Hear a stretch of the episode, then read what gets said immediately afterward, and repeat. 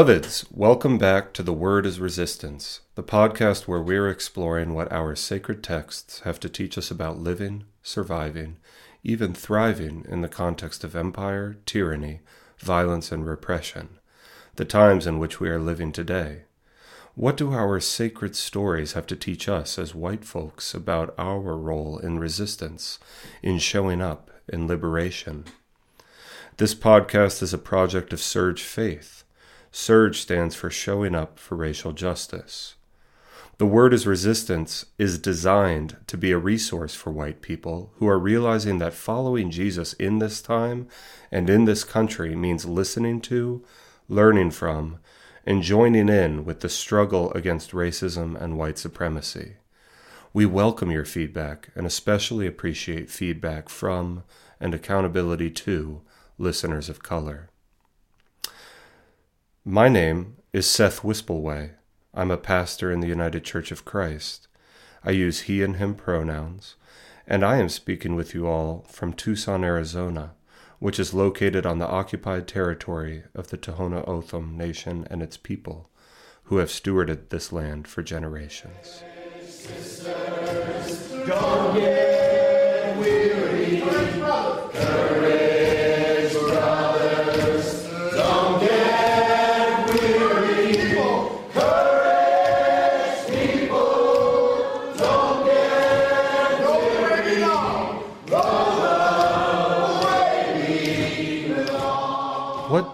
does it mean to be born anew?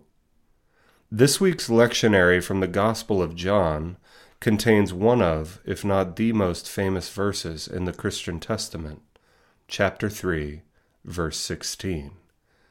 But before we get to for God so loved the world, dot dot dot, we have a conversation.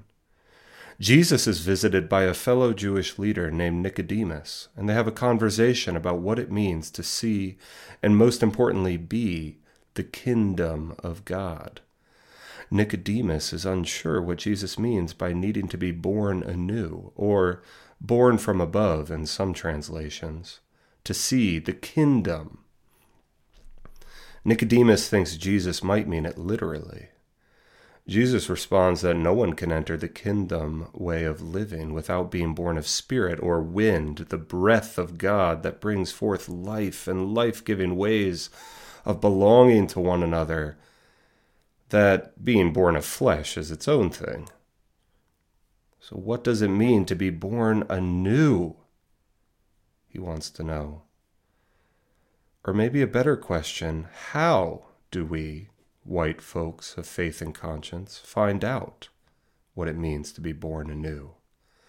Thankfully, the liturgical season of Lent is just such a time for finding out.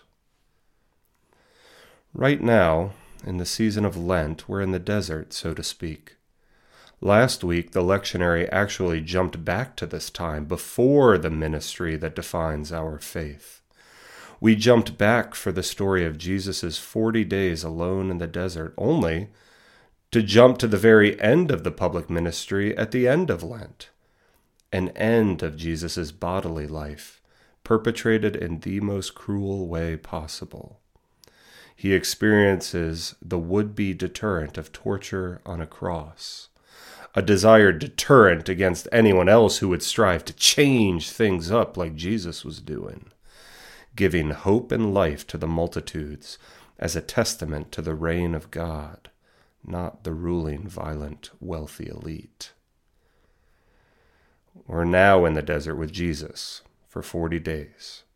And if you remember the story, you know Satan comes at the end of that time of fasting, reflection, and prayer. Satan, which means the adversary, the one who prescribes the inverse of God's life giving way, knows that Jesus is vulnerable. At the most vulnerable he'll be until that cross. At the most vulnerable any of us would be. These 40 days have been a time for Jesus to wrestle with and think long and hard about whether he really wants to do what he knows God is calling him to do. There's no glamour coming in it, no riches, no white picket fence with a two car garage, is God's reign of love and peace and mercy and goodness for all going to be worth it? Is dismantling white supremacy to help achieve these things going to be worth it when the powers that be want anything but? We do well to ask ourselves this question daily as professed followers of Jesus. Are we truly committed? Remember that Jesus also has a choice, and he needs the desert to clear his head, heart, spirit, and body to determine if God's call still guides him when all else is stripped away. And here comes Satan at the height, or should I say low point, of Jesus' bodily weakness and hunger and thirst and loneliness, and offers him the world, just as long as he swears allegiance to the way the world is run. That's all. Go with the flow, uphold the status quo, and you won't feel this gnawing ache for a drop of water ever again. Whether we call it Satan or not, our own thoughts would definitely turn to temptation by any of these offers by day 40, if not well before. And note very well that Satan offers the empires of the world, which means that Satan's way of doing things is the way of the existing rulers. Satan's way of doing things is the status quo. Satan's way, the adversaries to God's kingdom, is white supremacy. We do well to remember this when we engage in the public square, when we read the headlines of all that's wrong, and when we wrestle with our own personal temptations and choices for quick fixes to mental, spiritual, and physical health. When we are tempted by quick fixes to structural racism, when we are tempted to stay in our comfort zones, white supremacy is never dismantled by a retweet or a like on Facebook. This time of reflection is what the season of Lent is for us, too. It's not ascetic self flagellation or subscribing to a diet fad of giving something up after we slipped up on our New Year's resolution. Lent is a season to pray with Jesus in the desert, knowing that perhaps the cross is coming. It's a season to practice letting go of that which we can't take with us, not to challenge ourselves to the breaking point, but to better appreciate that which is worth everything love, relationships, community, kindness, and extending them to all, including ourselves. The wealth and comfort and power of this world are corrupt and corrupting, and they are false comforts distracting us from that godly goodness. Lent is not for stressing what we quote unquote can't have, but leaning into goodness and appreciating it more than we are able to without those distractions and extending those practices beyond Lent. What tempts you? I'm not necessarily talking about vices, things like cigarettes, soda, and too much chocolate. That's not what Lent is about, though, if you want to give up those things, more power to you. What are the temptations that distract you from the way of Jesus that we read and hear about at least weekly? That conveniently distract us from being in embodied solidarity with those who are already marginalized to the proverbial desert. These things may be so ingrained into our everyday lives that we don't even think of them as temptations, but simply everyday life, normality. Our wider culture would certainly like them to be normal, to keep them to keep us bombarded by entertainment to binge until we pass out to keep us tricked by cheap meals that are too enticing and quote unquote easy, to remember to ask why they're so cheap in the first place and where the hidden costs of labor, human dignity, and quality are. What's keeping you from hanging out with Jesus in the desert?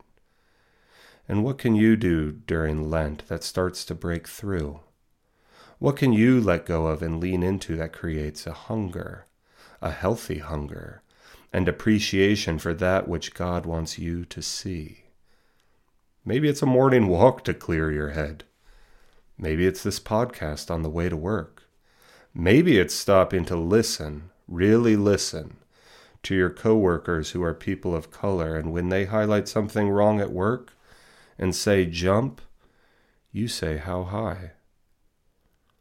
Maybe it's like Jesus getting outside your comfort zone and away from the friends you know to the places in your city where those already marginalized into the desert by empire are famished against their will and are organizing and crying out for solidarity. Maybe they need some new friends like you, willing to simply show up and do the work. We won't know unless we pause Netflix before the next episode. Here's your comfort Jesus is with you and you won't have needed to literally fast for 40 days even. So if he can withstand the adversary at the end of that, we can take these steps towards changing up our comfort zones in Lent so that we can fully appreciate what we want to cherish most in this lifetime. How exciting is that? Lent isn't a downer, it's a the doorway to life and life abundant. Just, yeah, not on the terms of our ruling powers. Our ruling powers would very much like to keep white supremacy supreme.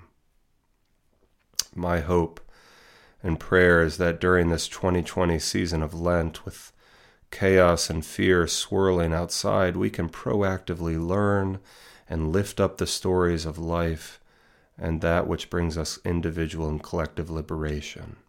In Jesus' name. And yes, at the end of Lent, we're going to find this same Jesus, who right now is famished, hallucinating, and sorely tempted in the desert. We're going to find him with nothing but a crown of thorns. His public ministry was defined by connection and community with others, so he didn't need material possessions. And he, even if he had them, he couldn't take them with him to the cross We'll find him, after all is said and done, bleeding out, unable to breathe, feeling forsaken, maybe like he did in the desert. Maybe like you do now.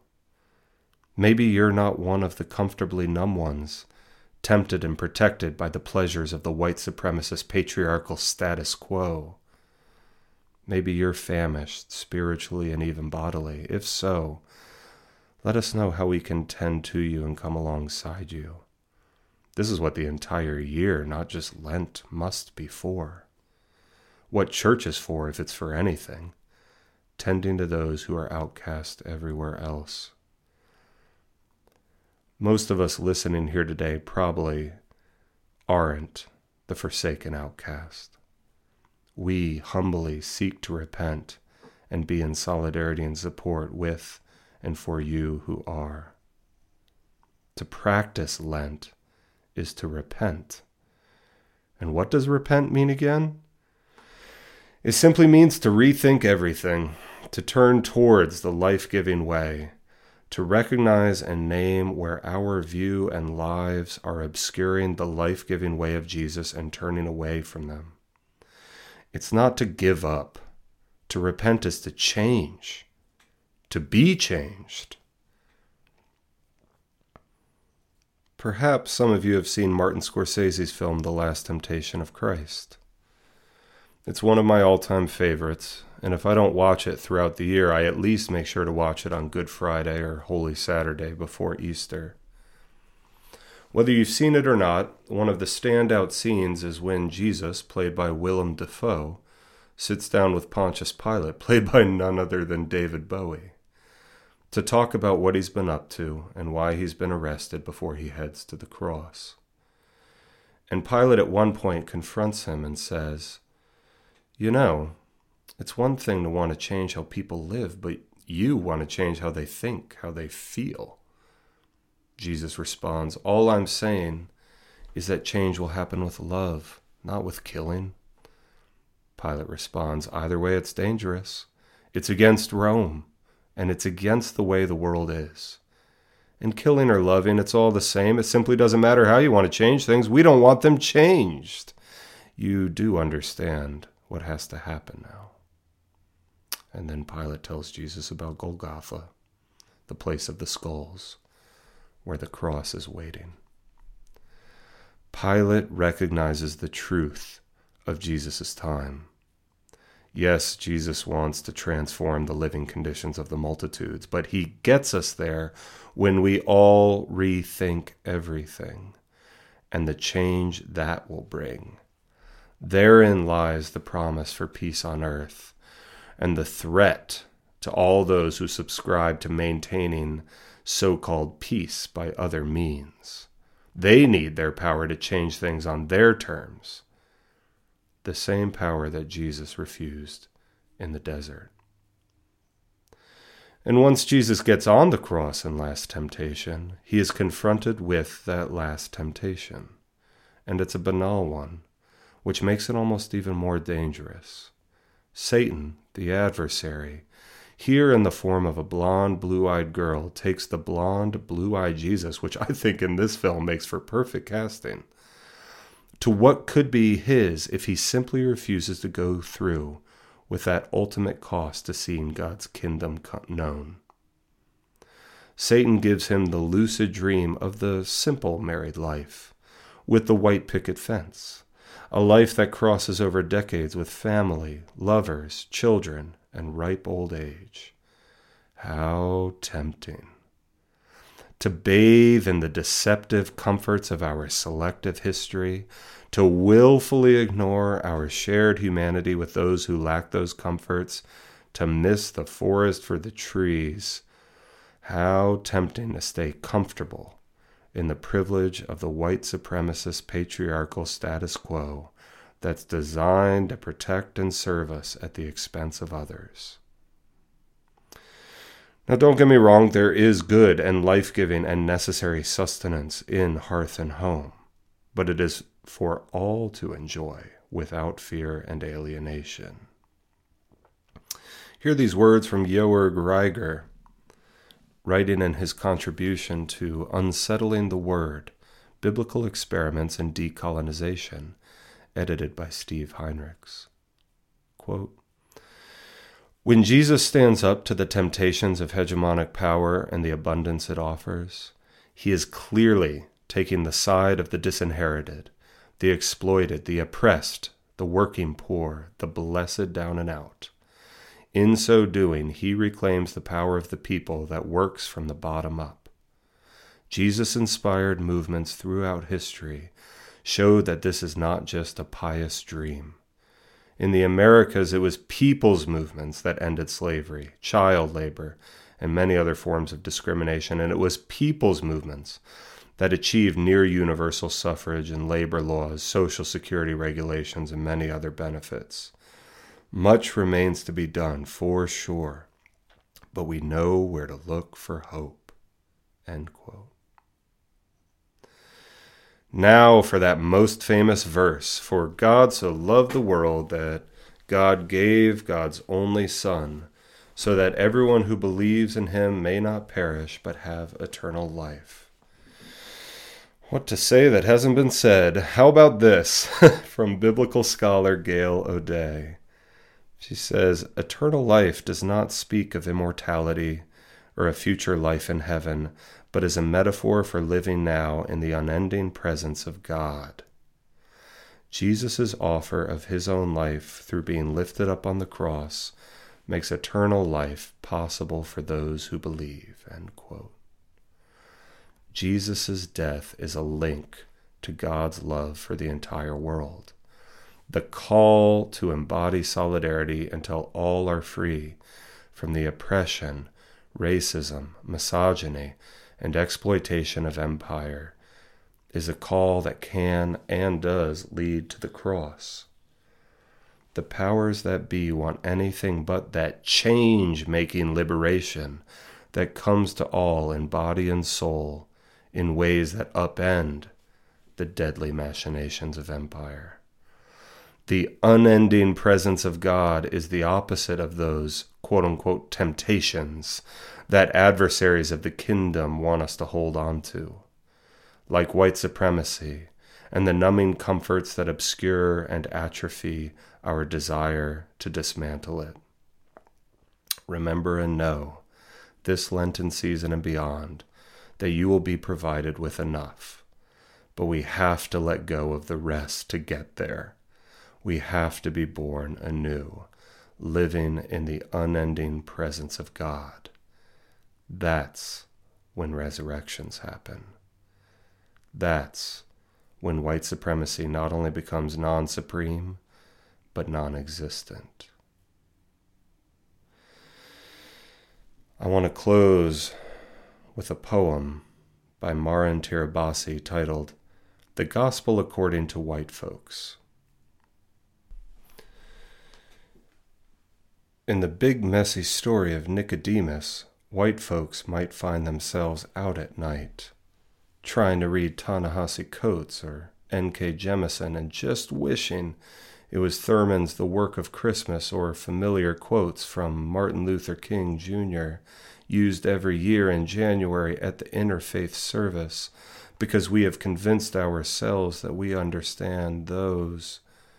And we have also all read Waking Up White and think that means we can still be a teacher and not actually need to be born again.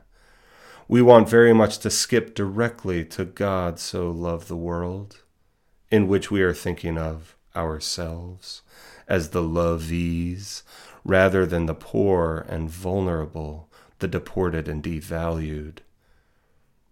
If white folks follow the story, we know the old guy slunk away, pretty much not willing to pull on the diapers then and there, and that he was a liberal, trying to convince the Sanhedrin not to kill Jesus in a backhanded and safe kind of way and a very little bit of an activist helping Joseph with the burial.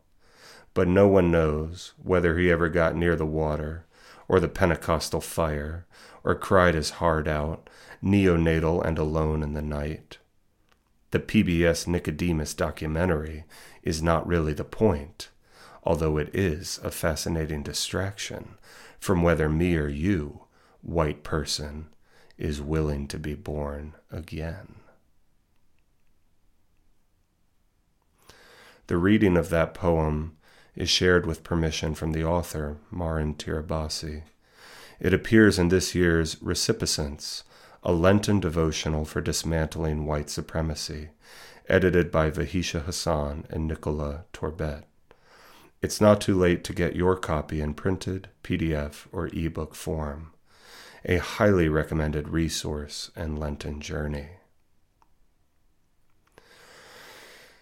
If you're listening to this podcast, I probably don't need to tell you that the political situation we find ourselves in right now is serious, and we need everyone to be doing their part. For white folks, we've heard time and time again from movement leaders of color y'all go get your people.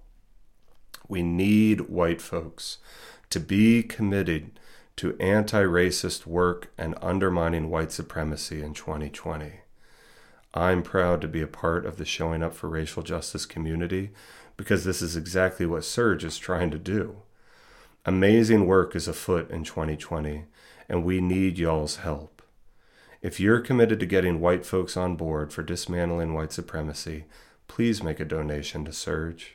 You can donate online on our podcast page at showingupforracialjustice.org. Thanks for helping support this podcast and organizing white people to show up for racial justice and the new world we're building together. This live recording of Dr. Vincent Harding's song for the freedom movement you're hearing is of a multiracial movement choir practice in Denver, Colorado in December 2014, being led by Minister Daryl J. Walker.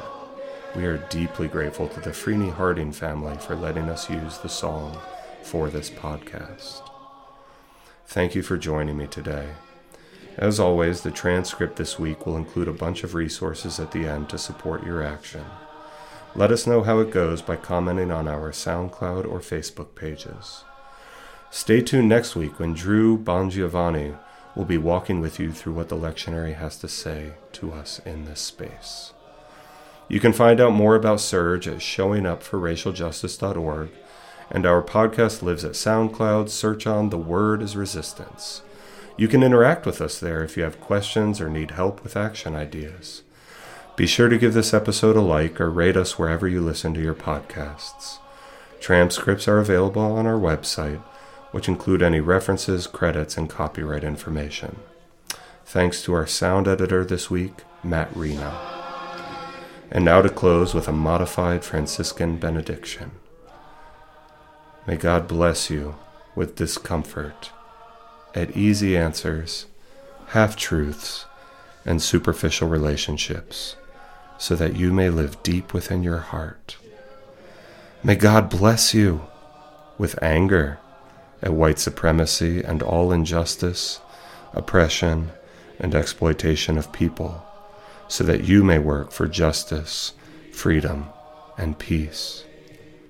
May God bless you with tears to shed for those who suffer from pain, rejection, racism, misogyny, queerphobia, war, xenophobia, and more, so that you may reach out your hand to comfort them and embody solidarity until their pain is turned into joy. And may God bless you with enough foolishness to believe that you can make a difference in this world so that you can do what others claim cannot be done.